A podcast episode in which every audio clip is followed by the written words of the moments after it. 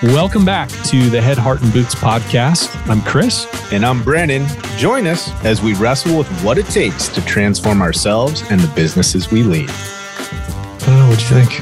I don't know, it's kind of serious. Should we laugh? This was maybe three or four weeks ago, and I just wrote it down as a note, and it's something I've been mulling over my shower time and my drive time. But anyway, The last time you did that, you talked about the toilet time, I think, was where you.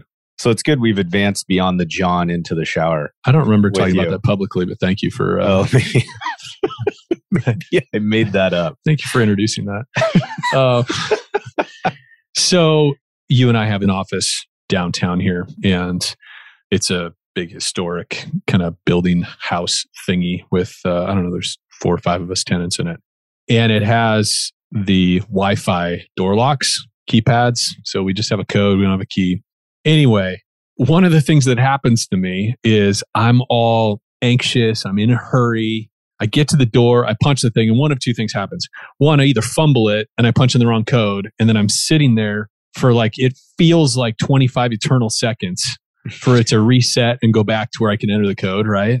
Or I click the code and that's right, but there's this pause. There's like this three second pause that also feels eternal where I wait for the little check mark where the door is actually unlatching. Well, if you preempt it, it stops the unlock process and you got to wait the 25 eternal seconds to then do it all over again. So when I'm in a hurry and I most need the door to open, right? If I get too like hurried with it, it makes me wait even longer. Like it doubles the process, right? And I was just somehow as I'm walking up the stairs to our suite this one time, I was just reflecting on the analogy there, right? Of, I mean, it's kind of in that same category of tripping over dollars to pick up dimes, right? It's like how often in our haste, in our aggression, in our drive, do we end up actually slowing ourselves down because we didn't have the patience. And I just thought that might be an interesting analogy and kind of word picture for us to dive into a little bit because I, I see this in myself. I create messes for myself in my in my speed, in my haste. I end up creating messes sometimes. When if I just hang back a few more seconds or for more minutes or take a little bit of time before I jump into that conversation with somebody, whatever the situation is, right?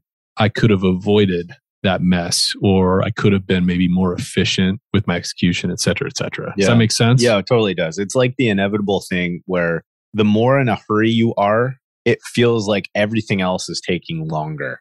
Like, have you ever, it's dumb stuff too, but I just imagine to myself, like, I'm trying to get from one room to another, let's say at the house, and I, I'm in a hurry. So I'm like, oh, I I'm going to grab these four things since I'm going that direction anyways, because I'm in a hurry. Well, then you just basically fumble, drop, repick up, fundle, get frustrated, set something down.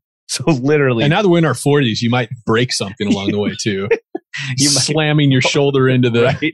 Hallway wall. It's so ridiculous, but it is true. It's like you feel that pressure of being in a hurry, and then it just seems like mistakes get made. You trip over yourself, you whatever, you're dropping things that slows you down.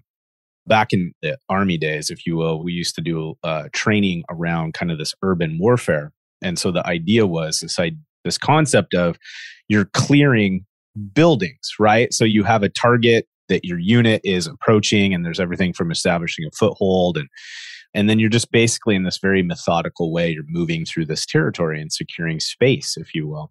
And one of the things that happens in this chaos is that in your mind, you're thinking, okay, the faster we go, the more likely we'll take the enemy by surprise, right? And so in your mind, before you actually get this experience and this exposure and you train, you, you're just thinking, okay, it's brute force, it's rush, rush, rush, it's fast, fast, fast. And what we learned right out of the gate was this saying that our cadre would teach us prior to our, you know, this training beginning. And they would say, slow is smooth and smooth is fast. And you would see it like before, because they would let you really screw it up, right? So they would kind of give you the basics, the concept, and then they would allow these young teams to go try this room clearing. You would just see us fumbling all over each other and tripping and doing these things and then they would just slow everybody down and they hit reset. It's like, look, slow is smooth and smooth is fast. And basically the concept there is it's the whole crawl, walk, run. And it's this idea that the teams need to slow everything down to a crawl, learn the methodology, establish the strategy, create depth and understanding of how it works and why it works, then do the process in a slow, methodical fashion. And you get faster as you become more skilled and more smooth in your execution of that process, mm. right? So the speed actually does not come from brute force and grit. It actually comes from a comprehensive understanding of the process. And so I think about that a lot in terms of our businesses. It's like how many times, right? How many times do we get stuck in this repeating cycle of we have an issue, we have a service delivery problem, but we're busy. We have a lot of work coming in the door. Like yeah. the calls aren't slowing down, but we see this inevitable issue. And so what we keep doing is some hurried version of fixing the problem, which feels just like what you're talking about, right? We punch the code in 15 more times and it's done nothing to actually speed up our process or remove friction or to create a long-term strategy for that problem. We just kind of keep doing the hurried version of it because in our mind we don't think we can slow down long enough to fix it correctly. Yeah. and so we just suffer the consequence of it right so that is something that kind of always I've had that in the back of my mind, even as a GM, even when I was doing yeah. that, because I'd love to say that we were so great that I never dealt with that, but I did. Like I was in the hurry. I was stepping over myself. I was doing those things. And there would be this thing in the back of my mind hearing some cadre say, slow is smooth and smooth is fast. and I'd be like, oh damn it. I, you know? I like that. I like that. Well you know it makes me think too and i think probably a lot of people listening to this will relate to this. I certainly can and i think you can too. We had a client we worked with a while back where we as a consulting company struggled to get movement and progress because every time we would bring a new behavior or a new process that needed to be implemented this business owner was moving so fast they would essentially chuck that new initiative over their shoulder. They had a team in place. This is not a small, I mean, a top line revenue, great. These guys know how to sell. They do good work. And so, like, business was coming in, but it was chaos. Everybody's hair was on fire. The owner was sort of scurrying around, like dealing with everything as it came up. And the owner had the presence of mind, like, we need help, brings us in. And they really struggled though with the adoption because they didn't want to slow their pace down at all to do what you talked about, which is okay, let's look at this. First of all, let's look at why this thing in our business is a problem, really understanding it. What is really going on here? What is this new process that we're implementing? Slowing down long enough to sort of explain it, right? Present it to the team in a calm, sort of intentional manner. No, I mean, th- this guy was like, I can't stop. We can't stop taking jobs. There's no, no slowing down. We just kind of chuck things away. Hey, just, you know, listen, you need to know anything, just call Chris and Brandon. just, and ultimately it wasn't successful and it wasn't successful because we did anything wrong it wasn't successful because this person was inherently doing something wrong or there was a character issue or there was a lack of desire what there was a lack of was a willingness to slow down long enough, just long enough, not slow down forever. Yeah. You and I are not slow movers, but we did. I feel like that's one of the things you and I learned, even just a couple years into working together, like the value of hitting pause just long enough to delegate well. I mean, I think there's another whole track there. Oh, yeah. Like we tend to, again, chuck things over our shoulder and just, hey, I got good people, figure it out, you right, know? Right. And I think you and I have realized long ago now that it doesn't work. And man, you know what's screaming in my ears right now is this idea of on the job training. And I think this has come up in different ways, you know, obviously with different topics, but you know, we that's a perfect example that all of us really are susceptible to. And it's this idea that we yes, in trade work, in work service businesses, is there a substantial amount of training that happens through on the job training? Yes, right? But OJT, like actual on the job training and throwing somebody in the cab of a truck and expecting them to gleam day to day enough to actually become proficient or competent in something, those are not the same thing. Yeah. Okay. So, yes, I understand the value in, in on the job training for service industries, but most of us aren't doing that well because of this. We feel that sense of urgency. We're hiring people because we're behind. We have the work. There's things happening. We've probably already been dealing with a crew that's not quite as full as it should be. And so we get a new prospect, we throw them in a truck and we throw them out in the field. And then what we end up doing, and this is where it costs us, is that instead of understanding that that person may not be super productive for, let's say, 30 days, what we get is a half ass production for a year. Yeah. Right. So what we end up having to do is for the first 30 days, nobody knows it's all going smooth and or not smooth. It's all going fast. And we have these little excuses. Well, they're new. Ah, they're getting used to the process. We've been really busy. We haven't been able to do X, Y, Z, whatever. And this goes on for another month and then another month. And then we end up in some place where we've got a prospect who now has been on our team for 60, 90, 120 days they're about 70%. And we're now growing more frustrated over the fact that they're not 100% productive yet. Yeah. And they, in turn, because of a lack of clarity and living in chaos, they don't know if they're doing well or not doing well. And they're getting frustrated with the experience. All right, let's take a minute to recognize and thank our MitResto Mastery sponsor, Xcelerate Restoration Software. And I'm fully aware, by the way, that when I say those last two words, restoration software, that that instantly creates heartburn for some of you out there, right? Because we probably all fall into one of two camps when it comes to software. We've either cobbled together kind of a version of free website tools and spreadsheets just to make our business work, or we're in the camp where we've adopted one of these existing restoration platforms, you know, one that has all the bells and whistles and supposedly does it all but we can't get our team to consistently adopt it and input information to it. Yeah, and that's really where Xcelerate has honed their focus. They've created a system that's simple, right? It's intuitive and it focuses on the most mission critical information, i.e., guys, your team will actually use it. Let's talk about sales, right? After years of leading sales and marketing teams, the biggest trick is getting them to consistently update notes about their interactions with referral partners and clients. And the essential piece there is there's got to be a mobile app experience. And in our experience, the solutions that were previously out there were just too cumbersome and, and tricky to use. Yeah, imagine, guys, how your business would change if your entire team was actually consistently using the system do yourself a favor, go check these guys out at xlrestorationsoftware.com forward slash MRM and check out the special offers they're providing to MRM listeners. All right, let's talk about actionable insights. Owners, GMs, you can't be your business's expert on all things estimating. You might have been three years ago when you were writing sheets in the field, but the industry is always changing, and so are the tools. If you're the smartest person in the room when it comes to Xactimate and Matterport, how does that scale? You're the bottleneck. I know I'm preaching to the choir, but this is where Actionable Insights comes in. They're a technical partner that can equip your team with the latest bleeding edge information and best practices, and then update them with webinars and training resources when the game inevitably changes again. For this reason, we recommend Actual Insights to all of our clients.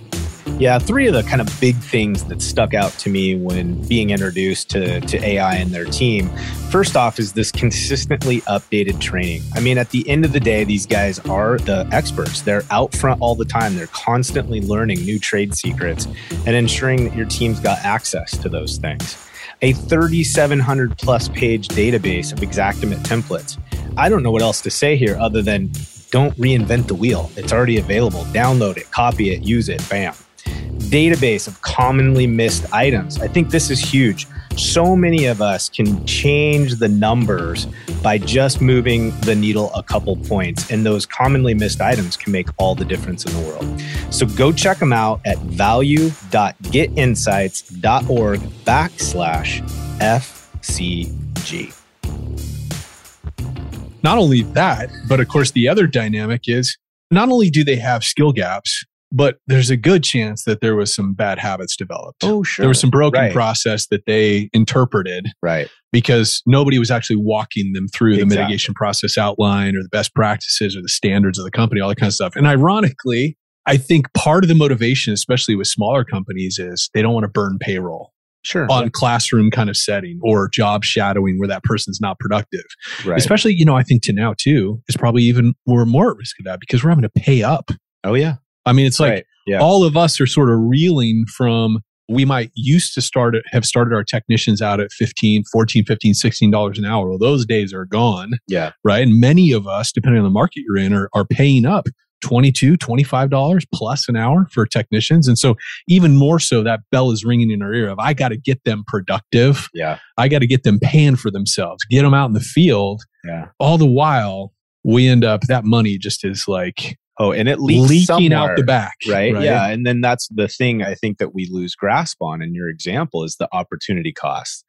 Now, how many jobs is that technician going to do at about 85%, whether that be proficiency or extent of what we could be billing for or tracking, right? or interactions and impressions with the customer right huge, right? First impressions, the whole how long are we going to fight crappy documentation coming in, which short extends our billing cycle, which affects our cash flow, right? reduces our overall profit all of it Here's the thing this reminds me of, man. And you and I were kind of talking about this a little bit earlier. So going back to this whole concept of urban warfare fighting, one of the things that they would have to really drill into us is this idea of trying to get your mind to not take the path of least resistance. Okay. Mm. And the reason we would train on that, like initially, because what happens is when you start to do things to form muscle memory, which is the backbone to military training, is that we're susceptible to all the same mind games that any of us are susceptible to.